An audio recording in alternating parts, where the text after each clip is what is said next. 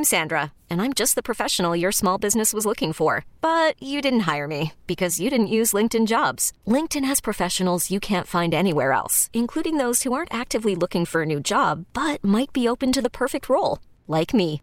In a given month, over 70% of LinkedIn users don't visit other leading job sites. So if you're not looking on LinkedIn, you'll miss out on great candidates like Sandra. Start hiring professionals like a professional. Post your free job on linkedin.com/recommend today. Presented by T-Mobile, the official wireless partner of Odyssey Sports. With an awesome network and great savings, there's never been a better time to join T-Mobile. Visit your neighborhood store to make the switch today. We are pleased to welcome Armando Salguero, who is a longtime NFL insider from Outkick and Fox News. And Armando, I'm actually interested in moving this story forward a little bit. We know the NFLPA is investigating what happened with Tua and investigating whether or not his health was compromised. The NFL is doing its own due diligence. What outcome do you think might be a positive step to ensure this whole situation isn't a waste, that it didn't play out for nothing? Right. So clearly, when people hear, Amy, that there's an investigation and a joint investigation by the NFL and the NFLPA, they're thinking someone is going to get fined, people are going, teams are in trouble, players are in trouble, team staff is in trouble. And I don't believe that to be the case. Obviously, it was announced over the weekend that the unaffiliated neurotrauma consultant was fired. That's the person that is chosen by both the NFL and the PA, the Players Association, to be the independent person in the room and to have no agenda, and to be the one that could say independently, you can't go back into a game because you're displaying concussion symptoms. Well, apparently that person, didn't meet the requisites of whatever the PA and the NFL is looking to accomplish, obviously, because Tua Tungavailoa went into halftime of a Buffalo game to be examined for head trauma, a head injury, and came out with a back injury and came back into the game and played. And so that was problematic for everyone who saw the optics. The thing about it is, that's it. I mean, the Miami Dolphins, from what I can see, are very comfortable with having followed all the rules and having followed the guidelines. And it's like what Mike McDaniel has said. So we follow the guidelines. We do what the doctors tell us, and you're going to somehow think that we're in the wrong? That's not how it works. And they realize that the optics are bad, and they realize that they got really bad when they played the Cincinnati Bengals. Right. And Tua suffered a concussion. And so he's not playing against the Jets on Sunday. I wouldn't be surprised if he misses a couple of games at least. And the investigation goes forward. But as far as, fining the team and things like that, I don't think that's going to be the result.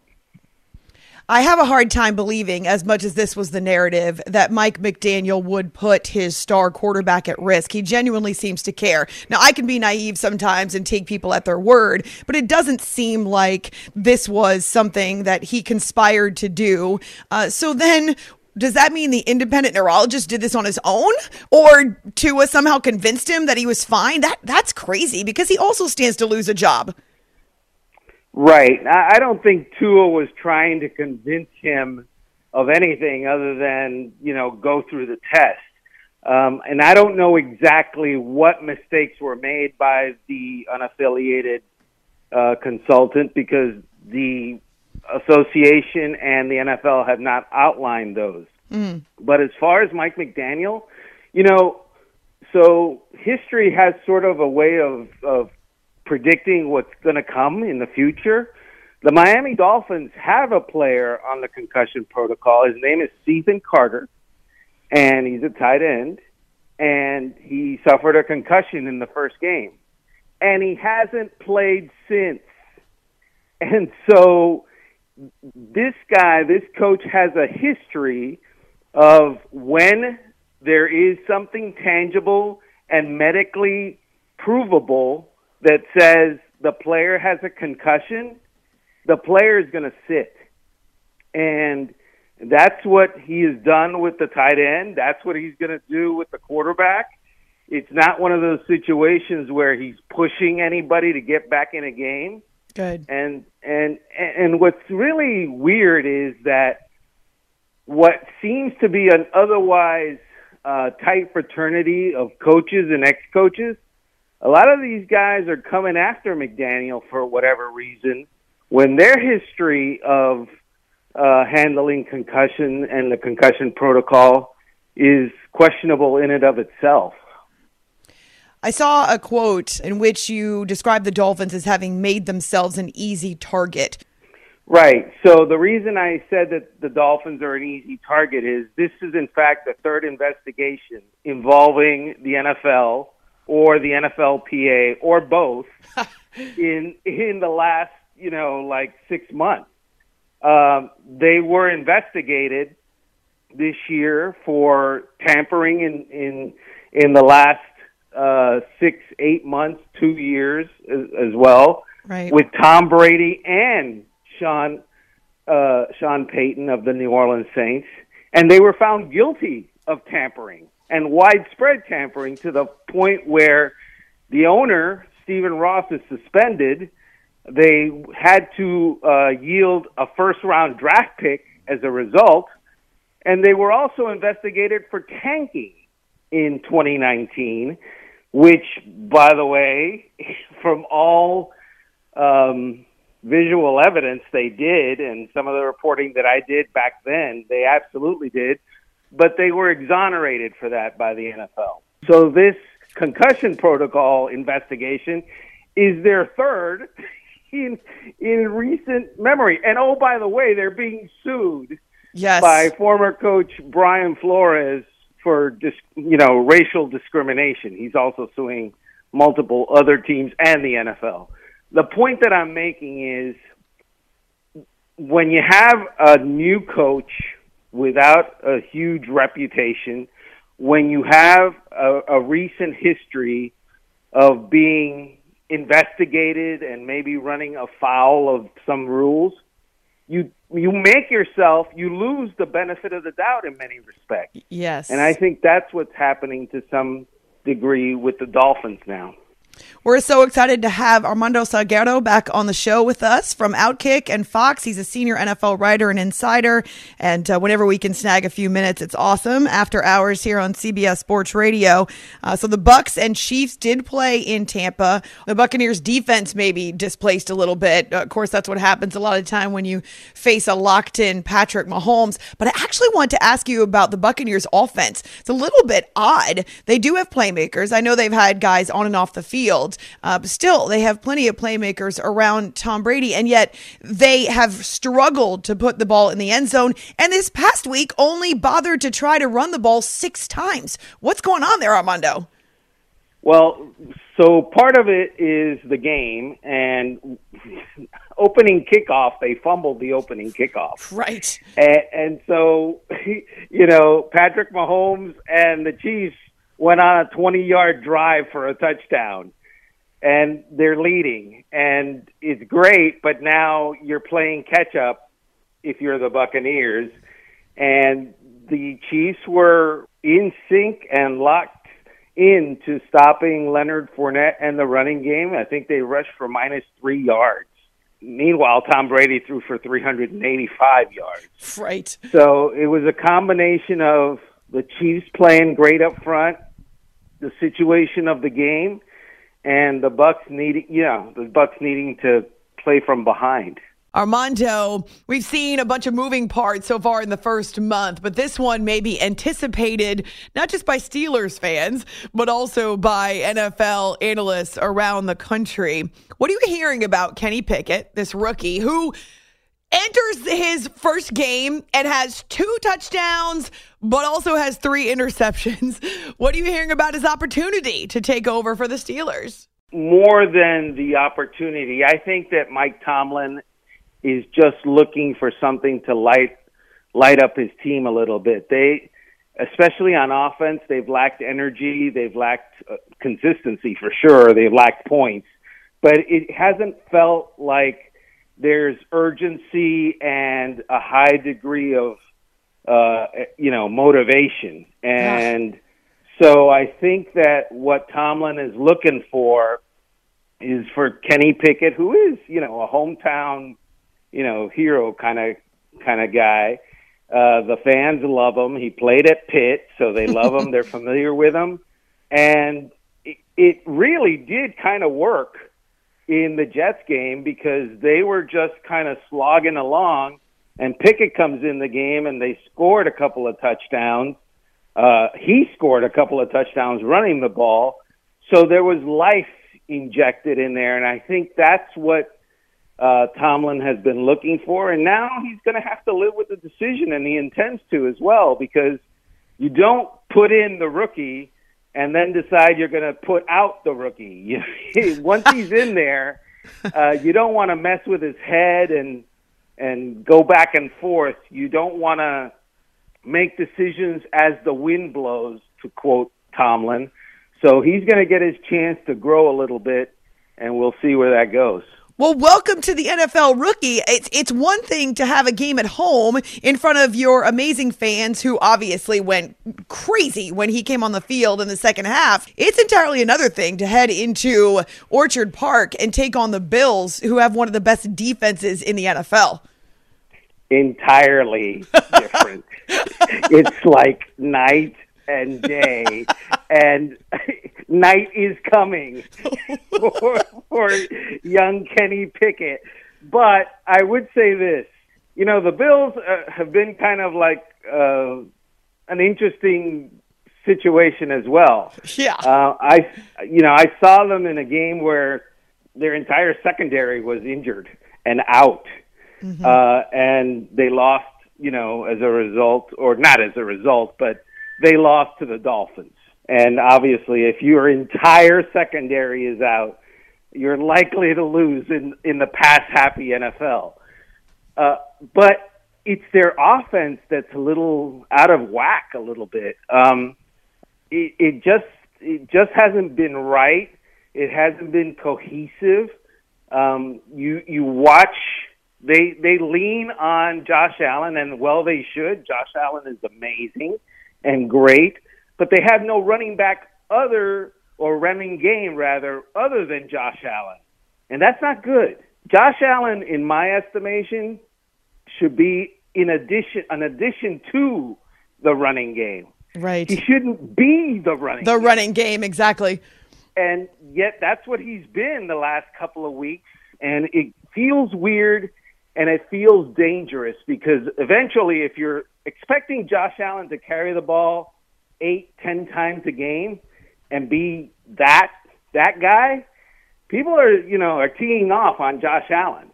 And I know that he's big. I know that he's strong. I know that he's fast. But I also know that he's human. Yes. Armando Salguero is with us after hours here on CBS Sports Radio. Okay, quickly, I'll just tell you a couple of unexpected storylines that I have appreciated from the first month. First of all, Cooper Rush taking over for Dak. And no, there's no quarterback controversy, but the fact that the Cowboys have won every game that Cooper started is pretty amazing. The defense has been great. And I love the turnaround in Jacksonville with Doug Peterson and the Jaguars. So what are a couple of unexpected headlines for you, Armando, after the first month of the season? Right. By the way, Doug Peterson's been doing a great job. Mm-hmm. He's a better coach now than he was when he won the Super Bowl in Philadelphia, if you can believe that. And he understands. I visited with him during the preseason, during training camp, and he understands that his is not a complete team yet. It's not a ready program yet, but they've made strides, and a couple of more strides, and they're going to be a team to, be reckoned with in that division. As far as surprises this year, I expected more from Matt Ryan and the Colts. Yeah. You know, I think they've been kind of I don't know what the problem is there, but Matt Ryan, Atlanta Matt Ryan, even last year on a middling team, he was way better than he is now with the Colts, and he didn't fumble nearly as much. And I don't know.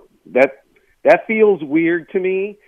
I'm surprised that Justin Herbert is playing with, you know, a fractured rib cartilage because, number one, I didn't know fractured rib cartilages was a thing until 2 weeks ago. I mean, whoever heard of fractured cartilage? Oh. And number two, I realized that it's painful to the point where at one point it hurt him to call out the signals, to bark out the signals at the line of scrimmage. And yet he is balling. Yes. And so God bless him for that. So that's a little bit surprising to me. Armando, before I let you go, you are a Pro Football Hall of Fame voter. Obviously, Brett Favre is already in the Hall of Fame. He went in back in 2016, so it's been a few years. But in light of some of the accusations against him, I'm interested in your reaction because you're one of the members of the voters that kind of protects that institution. Yeah. That's an interesting one. So a couple of things, Amy. Number one, we're told that what we should do as selectors is gauge a player or a coach or contributor's contribution on the field and in the locker room. You're not gauging his lifestyle. You're not gauging his, you know, his record with the police or other law enforcement agencies were gauging his record with Pro Football Reference. Okay. So two different records that one of them we're paying attention to and the other one not. And, you know, number two, I don't think we know everything that needs to be known with the Brett Favre thing. I'm sure it could get uglier.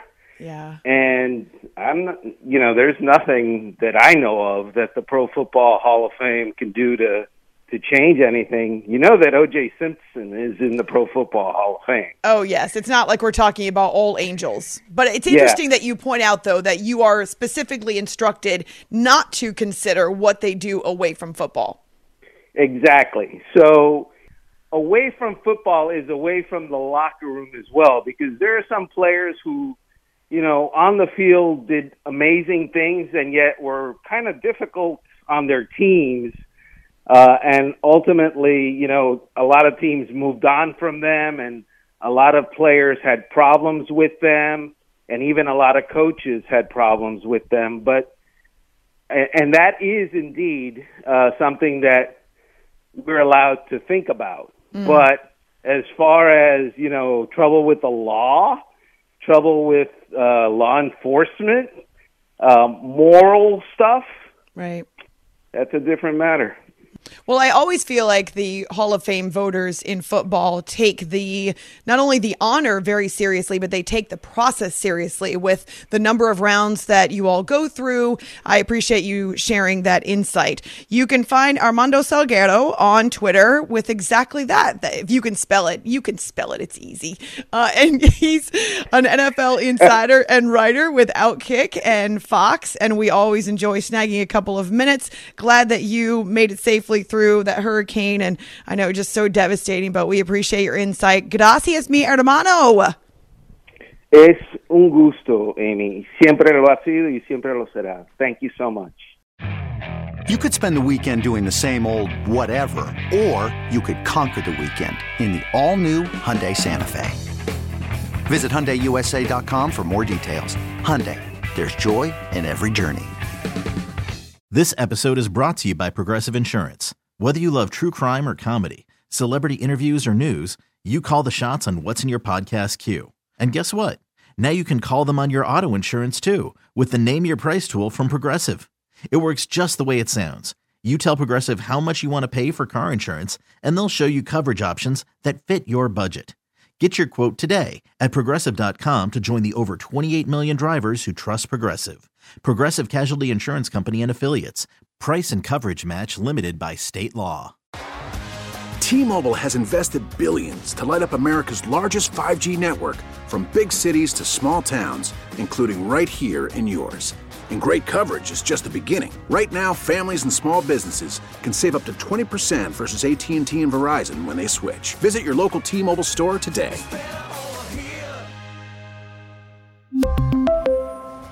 Plan savings with 3 lines of T-Mobile Essentials versus comparable available plans. Plan features and taxes and fees may vary.